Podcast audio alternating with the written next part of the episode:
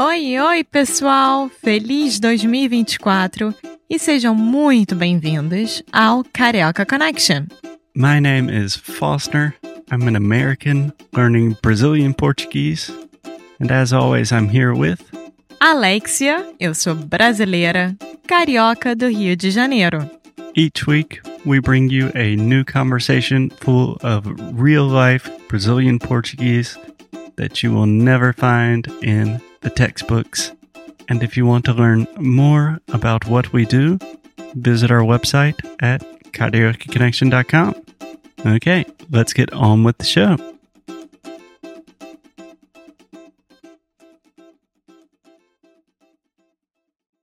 É, na verdade, eu acho que aprender espanhol para você abriu as portas para o resto do mundo, literalmente, porque depois disso você não parou de viajar e aí teve a oportunidade de ir para o Brasil e aprender uma terceira língua que tudo bem, é parecida com o espanhol, é, mas ao mesmo tempo é completamente diferente. Então vamos para a parte que é mais difícil, né?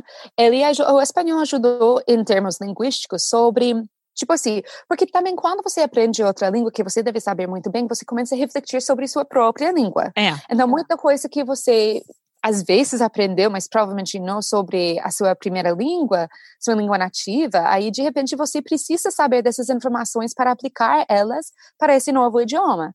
Então, essa parte já tinha feito, entendeu? Aí espanhol também tem gênero, que é a parte mais difícil para mim sobre o espanhol, sobre o português, mas pelo menos eu sabia que existia. Exatamente, é isso que eu falo sempre para os meus alunos. O espanhol vai te dar para quem aprendeu, né, antes, vai te dar uma base, porque é muito parecido com o português nesse sentido, principalmente nos gêneros. Te aprende a entender que tem gênero para quem é falante nativo de inglês.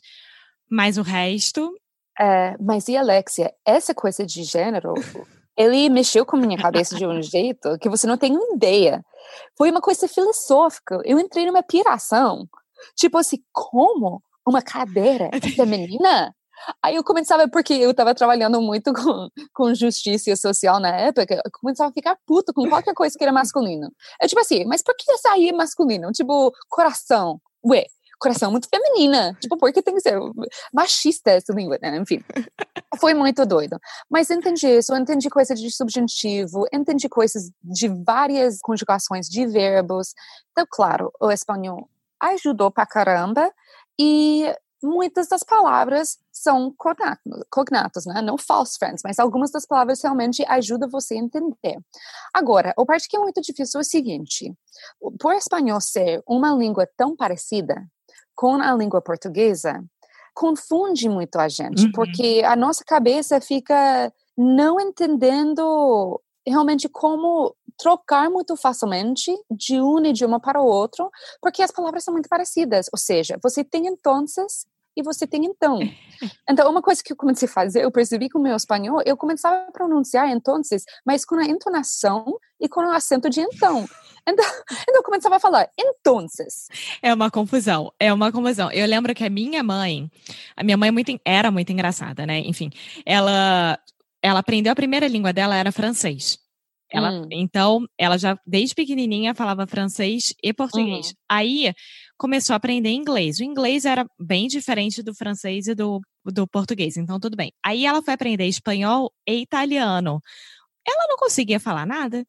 Quando ela viajava para Argentina, para algum lugar assim, era tudo em italiano, com mistura de espanhol, com mistura de português, porque faz muita confusão é. mesmo no cérebro, principalmente. Faz muito. Por exemplo, no seu caso, você fala português todos os dias. Ok, você já consegue fazer a diferença. Mas no caso dela. Mas você não fala espanhol mais. No caso dela, quando ela ia visitar os países, ela, aí que ela acessava a língua e aí que ela começava a falar. Então era uma confusão. Imagino. Imagino. Mas a, essa coisa de, de prática é muito real, né? Com uma nova língua, com, com as nossas, nossos idiomas, né? Com que, que a gente convive. Mas, tipo, faz muito tempo já, quase cinco anos, que eu não falo diariamente espanhol, que eu não falo às vezes nem um pouco espanhol, porque que foi até uma coisa que me surpreendeu bastante. Mas quando mudei para o Brasil, no começo eu estava com uma galera mais internacional, uhum. porque eu, me, eu, sabe, eu fiz parte do grupo de, de pessoas internacionais lá na faculdade para poder ter amigos, ter amizades. Aí tinha muito peruano Então, tinha uns quatro ou cinco pessoas que estava todo, tipo, doutorado em matemática. Foi muito interessante. Que, tipo assim, eu comecei saía com cinco homens peruanos que eram matemáticos, né? Eu falei, gente, que, que minha vida E o aqui? seu oposto, né? Totalmente ligado à arte, dança, humanas, completamente oposto. Totalmente. Mas foi muito engraçado. Eu, eu adorei eles e me acolheram e foi muito legal. Mas aí eles se foram, né? Entendeu? E eu também eu começava a falar português e eu tinha meus próprios amigos brasileiros. Então, até no Brasil, espanhol não tem uma presença muito forte, que não foi uma coisa que eu esperava, entendeu? Mas não, você não vai ouvir muito espanhol, você não vai, não tem tantas pessoas estudando espanhol e tem poucos latinos de outros países Sim. da América do Sul. Sim. Então, eu estava esperando até poder utilizar e praticar o meu espanhol mais quando morava no Brasil e não foi o fato. Aí, o meu espanhol se foi perdendo. Aí, eu voltei para Estados Unidos e quando voltei dos Estados Unidos depois dessa experiência de Fulbright, eu estava dando aula de inglês na Universidade Pública em San Diego. Eu estava trabalhando com muito aluno internacional, mas eu por mais que seja é doido, né? Era San Diego, então meia hora de México. Mas meu contexto, eu estava usando o espanhol menos, não estava trabalhando no ONG, não estava trabalhando com imigrantes, mas eu estava trabalhando com alunos universitários, né? Internacionais de Arábia Saudita, de China, de uh, que idioma estou falando? China. China. China e, e Japão e França. Então, eu não usava, não praticava meu espanhol. Então, foi assim, foi anos. Aí depois eu voltei para o Brasil de novo. Então, hoje em dia, se você coloca, tipo, um cubano na minha frente e um brasileiro, eu não consigo ir de um para o outro. Tenho que realmente, tipo, fechar meus olhos, concentrar muito para poder falar no espanhol hoje em dia, que é uma coisa que eu nunca na minha vida achei que ia acontecer. Mas isso aconteceu com o Foster também. Ano passado a gente foi para o Chile e ele, depois de muito tempo de não ter contato com a língua espanhola, porque ele teve praticamente a mesma experiência com você na Espanha, né? Sim. E aí, quando ele foi para o Chile, e o espanhol chileno é completamente diferente do espanhol da. É muito rápido, né? Você come muitas palavras, né? É uma é. loucura, uma loucura. ele fica assim, eu não sei mais espanhol e ficou muito depressivo em relação a isso, porque é, te dá um porque é a nossa identidade, entendeu? Tipo assim, é uma, é uma eu uma das coisas que eu mais amo sobre aprender e ensinar línguas, eu toda a parte mais comportamental e emocional e porque realmente tipo eu sinto muita falta de espanhol que é uma coisa que fazia muita parte da minha identidade por muito tempo. Eu tenho uma ligação muito forte com esse, esse, essa língua. Então, quando eu penso em espanhol, é como se fosse, tipo assim, um meu melhor amigo da vida que eu já não tenho mais contato. Tipo, que não às tem vezes amante, tipo assim, que não tem Instagram, que não tem nada. É a gente não tem comunicação mais. Eu sinto muito falta desse idioma. Eu sinto muito falta, porque aí tem a Cristina, é uma coisa engraçada, né? Tem a Cristina que fala inglês, tem a As Cristina espanhola, a Cristina que fala espanhol, e tem a Cristina mais brasileira. E essa outra Cristina também, eu sinto muito falta dela também. Claro, claro, óbvio. Agora, quando que você se tocou, por exemplo, você já estava no Brasil, acho que pela segunda vez, né? Você já tinha um conhecimento maior da língua. Quando que você se tocou que você conseguia se virar muito bem na língua, que as pessoas podiam te compreender perfeitamente e que você falou, ok, estou falando português, finalmente, sabe? Não preciso de ninguém me ajudando ou me esforçar. É, isso definitivamente isso não aconteceu a primeira vez que eu fui, que era Salvador da Bahia para dois meses. Isso, quando eu fui para Fulbright, eu entrei também num ritmo que eu tinha que ser muito firme com as pessoas, porque eu estava fazendo pesquisa, assim, eu estava fazendo várias coisas no, na, na bolsa Fulbright, né? Estava ajudando os professores do departamento de letras dentro da sala de aula eu estava dando a minha própria aula de extensão para alunos de pós, que era inglês para fins acadêmicos. Eu estava dando palestras de cultura americana. Eu estava fazendo treinamento de TOEFL. E eu tinha meu próprio projeto de pesquisa, que era o que eu realmente estava lá para fazer, uhum. que era capacitação de professores de inglês na rede pública. Em quase todas essas situações, eu estava falando inglês. Então, o que aconteceu? No começo, eu estava ficando muito frustrada, porque eu percebi que é uma coisa não, tipo assim, a gente como americanos, quando a gente viaja, a gente tem um monte de privilégio que a gente uhum. precisa reconhecer. Sim. Mas tem uma coisa que é muito chato. tem uma coisa que é muito chato, que faz parte da pacote, né? It's part of the package. Faz parte, né? Mas que é muito chato para nós, porque todo mundo quer falar inglês. Então, Sim. onde você for, independente do país, independente de qualquer coisa, você vai chegar e você tem que entender. As pessoas querem ser amigo comigo porque gostam de mim, porque quer realmente ser amigo ou porque quer treinar o inglês. Mas é verdade. Quer praticar o inglês comigo. Então, eu tinha vários episódios, várias situações quando eu cheguei para o Brasil essa segunda vez, quando eu fui lá para no interior de São Paulo, onde as pessoas começavam querer sair comigo, ou me mostrar a cidade, ou me convidar para lugares somente para praticar para treinar para, o inglês. Treinar o inglês, que é uma coisa que é muito chata, não somente porque, ué, né, que é chato, mas também porque eu estava tentando aprender português.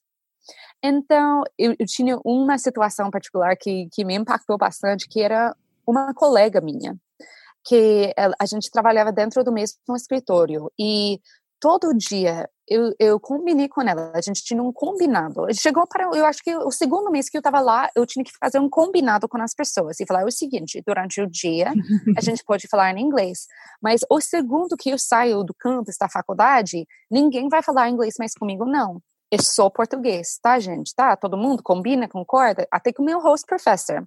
e a família dela, e as filhas dela. Porque, de repente, eu também eu era professora de inglês das filhas dela, só porque ela era meu, né? Falei, não. Então, mas com uma que era amiga na época, com uma colega, a gente saiu e ela puxava, a gente saiu, ela continuava, a gente saiu, ela continuava. E tem uma situação, não sei se você já passou por isso, mas já passei várias vezes por essa situação que é muito desconfortável, que você está falando com alguém em uma língua e a pessoa te responde em outra. Na outra, é. É. Então, a gente foi, a gente foi para jantar e ela começou a falar comigo em inglês. E tentando ser mais sutil e não grosseira, eu simplesmente respondi em português para tentar fazer ela lembrar que a gente tinha esse combinado. E ela insistia. Ela falava comigo em inglês, eu falava com ela em português. Esse tug of war, né, de línguas. É uma guerra fria, totalmente. Nossa, e foi assim, Alexia, até que eu eu meio perdi minha paciência. Claro. Eu falei, oi, é o seguinte, eu tô aqui, eu tô tentando aprender português, porra. Tipo assim, me ajuda aqui, ué. Eu tô te ajudando o dia todo, eu tô ajudando todos os alunos dessa faculdade da Unesp, tô ajudando a comunidade, tô ajudando os professores de inglês, tô ensinando inglês para essa cidade de 500 mil pessoas o dia todo. Alguém pode falar português comigo? Eu não tô nem tentando pedir tutorial. Só que, que você converse comigo um pouquinho em português sabe? E aí a nossa amizade acabou. Claro, mas é óbvio, porque ela tinha um interesse, você tinha outro, não, não tinha como. Ainda mais depois de você ter feito combinado, é, né, galera? Mas estava abusando, né? Tem pessoas que também abusam desse, desse troca de experiência, troca de cultura e troca é, de idioma. Eu né? nunca passei por isso, porque realmente, por exemplo, com os meus alunos, só em português. Eles não estão ali para ficar fazendo né, treinar nada comigo, nem eu com eles, é só português mesmo. O Foster, quando ele vai visitar o Rio ou o Brasil e encontra as pessoas, tem alguns amigos meus que ficam querendo falar inglês com ele até para ver. E aí? eu consigo me virar ou não. Sim. E aí, às vezes, ele se incomoda, mas na maioria das vezes ele fala assim, galera, vamos aqui voltar pro português, porque eu tô muito ruim e vambora, não, sabe? Mas tem jeitos também. Tipo, não me importa nem um pouco. E tudo tem a ver com ler a situação e ler Sim. o contexto. É que às vezes as pessoas faltam muito dessa sensibilidade e às vezes não é culpa deles nada, é que as pessoas não têm prática em conviver com pessoas que falam vários idiomas ou que são de países diferentes. A gente, você deve entender isso muito bem, porque aqui nos Estados Unidos isso acontece muito, né? Muito.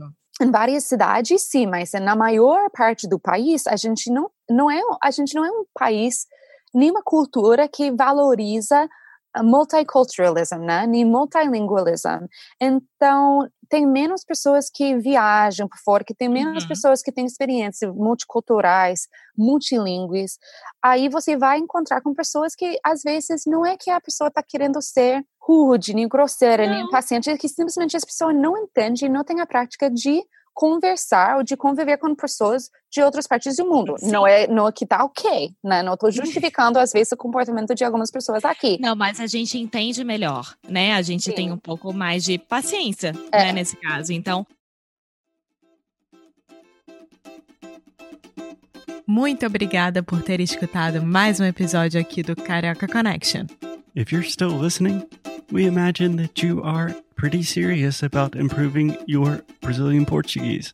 That's awesome. You should check out our website at cariocaconnection.com to learn more about our online membership, the CC Club. Some special students get personalized coaching with me and Alexia. So if you want to hang out with us and really improve your Portuguese in 2024, agora é a hora. Então é isso, pessoal. Até o próximo episódio.